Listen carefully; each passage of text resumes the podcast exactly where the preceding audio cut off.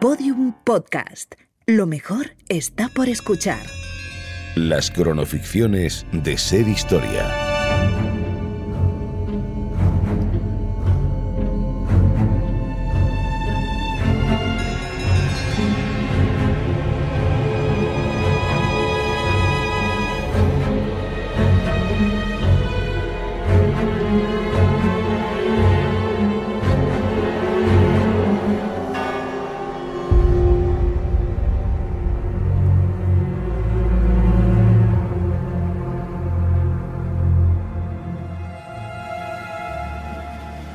En ciertas fechas y ciertas circunstancias, la línea entre la leyenda y la verdadera historia se desdibuja. ¿O no? No, no es exactamente así. Más que desdibujarse, baila o salta, como un chaval que evita pisar las juntas de las baldosas en el suelo, o una serpiente que para avanzar de frente tiene que cimbrear el cuerpo hacia los lados. Cuando esto ocurre con un suceso histórico brumoso, es cada persona quien termina eligiendo qué cree real y qué no.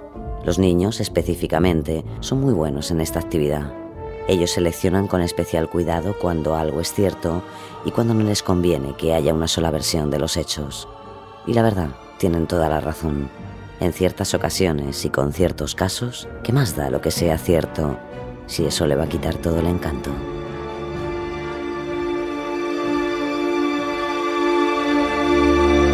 Los Reyes Magos de Oriente. ¿Has contado las veces que has mirado al cielo esta semana? ¿Cinco? ¿Dos? ¿Una? ¿Ninguna? Se nota que eres un ciudadano de tu tiempo. Hace dos mil años, el cielo tenía muchas respuestas y quienes sabían leerlo podían llegar a muchas conclusiones.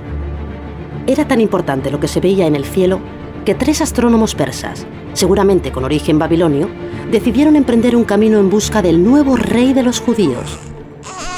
Y no pararían hasta encontrarlo. Hace días que han salido de un punto de partida desconocido. En Oriente, eso seguro. Sabemos que las grandes historias tienen muchas interpretaciones. Melchor, Gaspar y Baltasar ponen orden a su ruta en la enigmática noche del desierto de Arabia. Gran parte de lo que hoy conocemos como continente europeo estaba dominado por el Imperio Romano. Nos encontramos en una época indeterminada entre el año 7 y el 2 a.C. No vamos a contaros lo que nos cuenta la Biblia, ¿O sí? Ni lo que creen los astrónomos, los historiadores o los teólogos. ¿O sí? Vamos a contaros nuestra historia de los Reyes Magos de Oriente. Y para eso se tiene que hacer de noche. Y debemos encontrarnos en algún lugar indeterminado del desierto de Arabia. Esta estrella nos lleva hacia el mar muerto claramente. ¿Qué es lo que decía exactamente la profecía? Que nacería el rey de los judíos, el rey que nos iba a liberar, y que debíamos ir a adorarle. Está clarísimo, Baltasar. Esta estrella nos conduce hacia el Mesías. Y nos lleva de cabeza hasta los dominios del rey Herodes. Gaspar, Baltasar. Llevamos semanas caminando al encuentro del rey de los judíos. Lo sabéis de sobra. Si no conseguimos encontrar un lugar donde parar y dormir y que nuestros hombres descansen, no vamos a llegar nunca. Imaginad que la estrella se apaga. ¿Para qué habrá valido todo este camino? No se va a apagar, porque no es una estrella.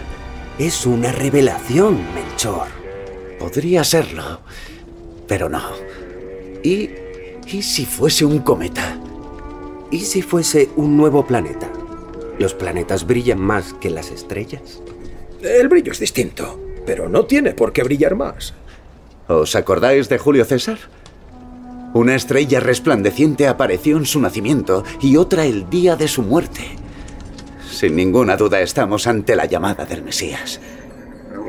Después de mil años, aparecerá un Salvador, el Mesías. Será el rey de los judíos, envuelto en pañales en un pesebre. Está clarísimo, estamos tras los pasos del nuevo Mesías. Por ahora deberíamos intentar leer bien el cielo nos está gritando con su luz. Somos astrónomos, conocemos bien ciertos fenómenos, y este es especial.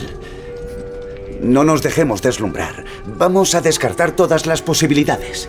No es un planeta, como creéis, ni un cometa. Puede ser una nova. Estamos ante un hecho crucial para la humanidad.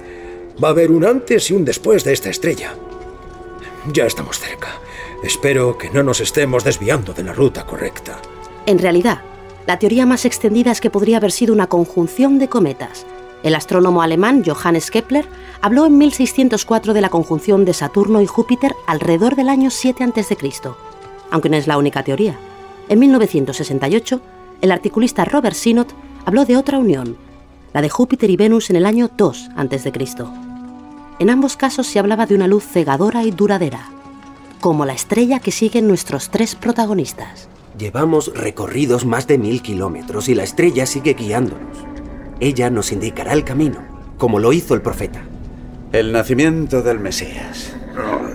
Esa es nuestra única certeza ahora. Pues démonos prisa.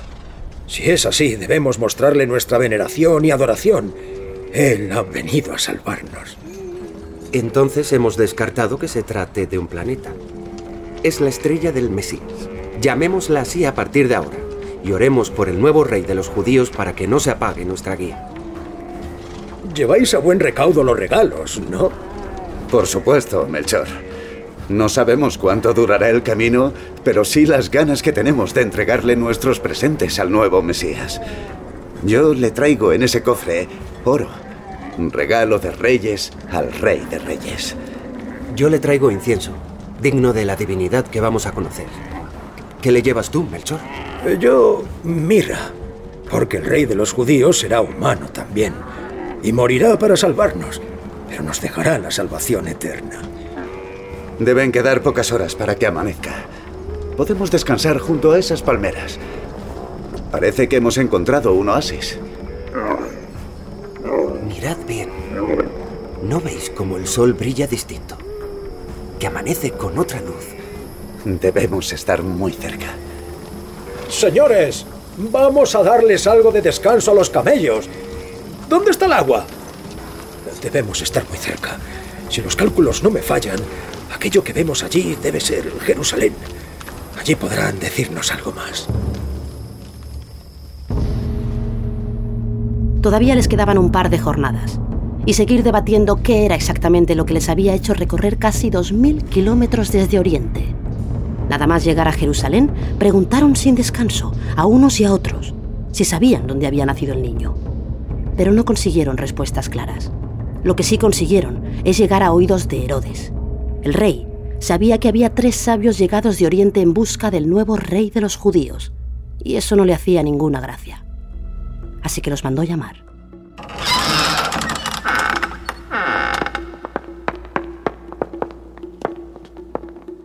Adelante, caballeros. Ha llegado a mis oídos que vienen ustedes desde muy lejos, de la lejana Persia. Han atravesado una gran distancia hasta llegar a Judea. Venimos con la mejor guía que podemos venir. Una estrella indescriptiblemente grande apareció de entre todas las estrellas y las deslumbró de tal manera que ya no lucían. Y así supimos que un rey había nacido en Israel. ¿Un rey? Están ustedes delante del rey. Lo sabemos, rey Herodes. Pero nosotros venimos en busca del Mesías, el nuevo rey de los judíos. Puede estar tranquilo. Es una buena noticia para todos. Y si así fuera, ¿quién se supone que ha nombrado rey de los judíos a un recién nacido dentro de mis dominios? La profecía, señor. ¿La profecía? Zaratustra. Acuérdese de Julio César, del Imperio Romano, como usted. Se dice que tanto en su nacimiento como en su muerte, apareció una estrella deslumbrante en el cielo que demostraba el nacimiento del nuevo líder. ¿Han venido a Judea a darle al rey una clase de historia? ¿Quiénes son ustedes? Somos magos, señor. ¿Magos? Sabios, señor. Somos sabios. ¿Magos sabios? El adjetivo mago del griego magoi significa persona sabia con conocimientos de ciencias, como matemáticas, astronomía y astrología. Somos astrónomos, señor y hemos venido a adorar al nuevo Mesías. La estrella que nos ha traído hasta aquí sigue deslumbrante y debemos seguirla. Algo nos dice que estamos cerca. Hemos estado preguntando en Jerusalén y nadie nos ha sabido dar una respuesta que nos acerque al lugar que buscamos. ¿Y cuándo dicen que apareció esa estrella? No lo sabemos exactamente. Nosotros venimos detrás de ella desde hace semanas. El tiempo y la ruta de los reyes no se sabe con exactitud. Lo que sí se sabe es que es muy improbable que el nacimiento fuera el 25 de diciembre. Pero eso lo trataremos más adelante. ¿Pero puede haber aparecido antes? Y si significa lo que ustedes creen que significa, tenemos cerca al nuevo rey de los judíos. Siendo así, ¿quién no querría ir a adorarle y mostrarle el respeto que se merece? A eso hemos venido, señor. ¿Y cómo sabrán el sitio exacto al que tienen que llegar? Estamos seguros que la estrella nos llevará hasta él. Siendo ustedes astrónomos, me han dicho antes que eran astrónomos, ¿no? Eh, sí, señor. Siendo ustedes astrónomos, ¿no han pensado que a lo mejor se trata de un acontecimiento astronómico, sin más? Que puede tener otro significado, o ser simplemente un fenómeno espontáneo. Eso es lo que pensamos al principio, que debía ser un cometa o una supernova, pero no es así. Estamos convencidos de que es algo mucho más importante, y el brillo de la estrella es un brillo que no se ha visto nunca. ¿No lo ha visto usted? ¿Yo? Por supuesto que la he visto. Pero déjenme decirles que el trabajo del rey no es nada fácil, y no tengo mucho tiempo para pararme a observar los astros, como se ve que lo han hecho ustedes. De todas maneras voy a informarme. Voy a consultarlo con mis fieles colaboradores y si ha nacido en Judea el Mesías, yo seré el primero en ir a adorarle. Herodes consultó la información que le trajeron los que buscaban al nuevo Mesías. ¿Recuerdas la matanza de niños menores de dos años que ordenó el rey Herodes? Por fecha y tras la información que acababa de recibir, vemos que las intenciones del rey Herodes fueron firmes. ¿Y por qué no? Llenas de miedo por perder el trono, quizá. Herodes se reunió con los sumos sacerdotes y escribas del pueblo para preguntarles en qué lugar debía nacer el Mesías. Y volvió a citar a los Reyes Magos. Ahora con más desconfianza si cabe. Señores, parece que la estrella que ustedes siguen puede ser algo más que un fenómeno aislado. ¿Sabe ya dónde ha nacido el nuevo rey? Baltasar. Su Majestad, nosotros le agradecemos el interés y nos gustaría emprender nuestro camino cuanto antes. Estamos cerca, ¿verdad? He consultado con mis más estrechos colaboradores sobre la noticia del nacimiento del Mesías, y efectivamente me han corroborado que debía nacer en Belén de Judea, porque así está escrito por el profeta. Así que están ustedes muy cerca, efectivamente. ¿En Belén? Esos son menos de 10 kilómetros de aquí. Estamos muy cerca. hay que irse rápido. Vamos a prepararnos. Un momento. ¿Nos quiere hacer alguna recomendación? Vamos a hacer lo siguiente.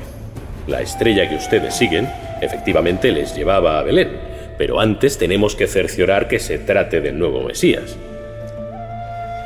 No tenemos ninguna duda de eso.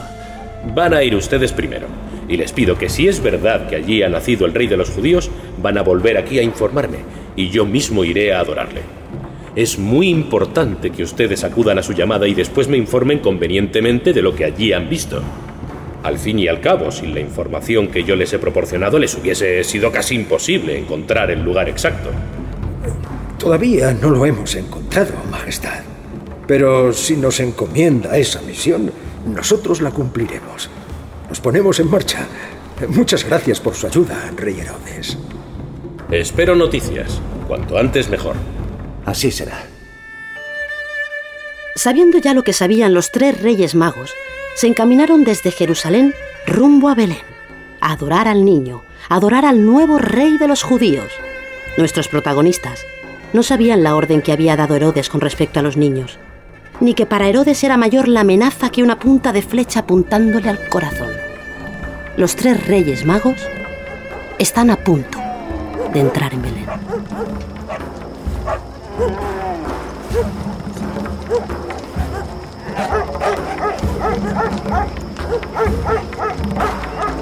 Melchor, Gaspar, mirad. La estrella se ha quedado quieta. Se ha parado. Y parece que alumbra aquella casa, como una flecha. Tranquilos. Lleváis a mano todos los regalos, ¿verdad? Sí. Sí. Voy a ordenar a nuestros hombres que se instalen en aquella colina. Vamos a hacer el camino que queda nosotros solos con los camellos. No levantemos más revuelo. Parece que no somos los únicos, Melchor. Mirad, la gente se dirige a aquella casa. Hemos llegado. Habían llegado, pero no se van a encontrar al niño en el pesebre como te esperas en este punto de la historia. Se lo van a encontrar en brazos de su madre, María, en el interior de una casa humilde. Adelante, por favor, pasen. Venimos de Oriente a adorar al niño, al nuevo Mesías, al rey de los judíos. A él nos encomendamos ahora y siempre. La estrella ha guiado nuestro camino y nos rendimos ante él como nuestro Salvador. A ti te adoramos. Se llama Jesús. Jesús de Nazaret. Y sí, efectivamente, a los judíos se les designaba por el nombre del Padre o por el lugar de nacimiento. El Evangelio lo llamaría siempre Jesús de Nazaret y no Jesús de Belén. Pero bueno, dejamos abierto ese debate. Le hemos traído unas ofrendas como muestra de nuestra adoración y reconocimiento. Gaspar, Baltasar, traed los cofres. Sí, vienen desde muy lejos, María. Y nos llena de satisfacción poder entregárselos. Mi esposo José y yo misma estamos muy agradecidos. Y les damos las gracias por el largo camino que han recorrido hasta llegar aquí. El nacimiento del Mesías va a cambiar el rumbo de la historia. Y no podemos hacer otra cosa que adorarle y rendirle nuestro respeto. Acepte nuestras ofrendas. Por favor, cójalo. Oro para el Rey de Reyes, para el nuevo Rey de los judíos. Hemos traído este incienso. Con él veneramos a la divinidad que tenemos delante. Lo adoramos y lo alabamos como Señor de todo lo existente y como Señor nuestro. Y aquí le ofrecemos mirra. Nos arrodillamos ante el hombre que tenemos delante, el que ha venido para salvarnos con su vida, con la suya propia, la vida del nuevo Mesías. Se lo agradecemos profundamente y después de su largo viaje, mi esposo y yo les ofrecemos nuestra humilde morada para que descansen antes de su vuelta a Oriente. Se lo agradecemos, señora. Pero hemos dejado a nuestro séquito organizándolo todo para pasar la noche en aquella colina. Y no queremos molestar. Ahora vamos a reunirnos con nuestros hombres y vamos a adorar a la estrella que nos ha traído hasta aquí. Mañana por la mañana, antes de irnos, nos gustaría poder venir a despedirnos. Sería para nosotros todo un honor. Por supuesto, caballeros. Pero antes llévense parte de toda esta comida para ustedes y sus hombres. Les damos las gracias nuevamente por su visita. Muchas gracias, señora. El placer ha sido nuestro. Descansen. Hasta mañana. Hasta, mañana. Después de adorar al niño y entregarle las ofrendas, nuestros protagonistas se reunieron con los pajes y los hombres que les habían acompañado hasta allí. En la colina, junto a los pastores, pasaron la noche sin poder dejar de mirar a la estrella de Belén, que resplandecía esta noche más que nunca. Los Reyes Magos pasaron la noche al raso, un hecho que nos hace pensar si realmente el niño nació el 25 de diciembre. El invierno en Belén es duro y teorías posteriores sitúan el nacimiento cerca de la primavera. Y la elección del 25 de diciembre podemos asociarla a la mayor fiesta pagana del Imperio Romano, que pasó a convertirse en la mayor fiesta cristiana desde entonces. Pero parece que se despiertan. Melchor, Baltasar, he soñado algo importante. Hay que ponerse en marcha. Debemos llegar a Jerusalén lo antes posible. Allí nos espera el rey Herodes. Yo también he soñado algo y creo que es una revelación. No podemos volver a Jerusalén. Le dimos nuestra palabra a Herodes de que le daríamos noticias sobre nuestra visita a Belén. Debemos corroborar que ha nacido el Mesías. Lo hemos visto con nuestros propios ojos. Y eso vamos a hacer. Pero no podemos reunirnos con Herodes. En mi sueño volvíamos a Oriente por otro camino y evitábamos a Herodes a toda costa. En el mío nos enfrentábamos a él y no os gustaría saber cómo terminaba. No podemos pasar por Jerusalén y mucho menos volver a encontrarnos con Herodes. ¿Y si nos persigue? ¿Y si espera nuestro regreso y decide hacer cualquier cosa? Es el rey Herodes, señores. Sigue teniendo autoridad en estas tierras. No lo olviden. Nunca un sueño había sido tan clarividente, Melchor. No podemos volver a Jerusalén, haznos caso. Si la estrella nos ha traído hasta aquí, nuestros sueños reveladores nos llevarán de regreso sanos y salvos. Está bien. La noticia del nacimiento del Mesías va a llegarle de todas formas. Y no me gustaría que algo le pasara al niño por nuestra culpa. Organicemos otra ruta de vuelta. Puede que la estrella nos guíe a casa.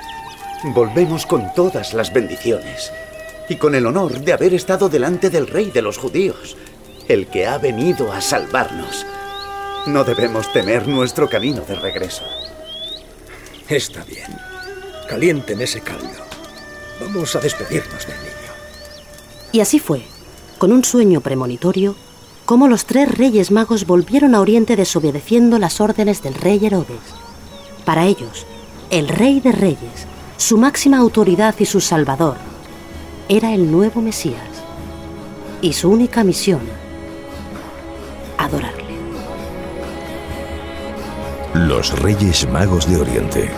En esta ficción han participado Roberto Cuadrado como Belchor, Juan Mejías como Gaspar, John Roth como Baltasar, Héctor Checa como Herodes, Sara Vítores como María. Guión de Carmen Sofías, con la colaboración en el programa de Juan Ochoa. Producción Fermín Agustí. Realización y diseño sonoro Carlos Hurtado. Dirección del episodio Carmen Sofías.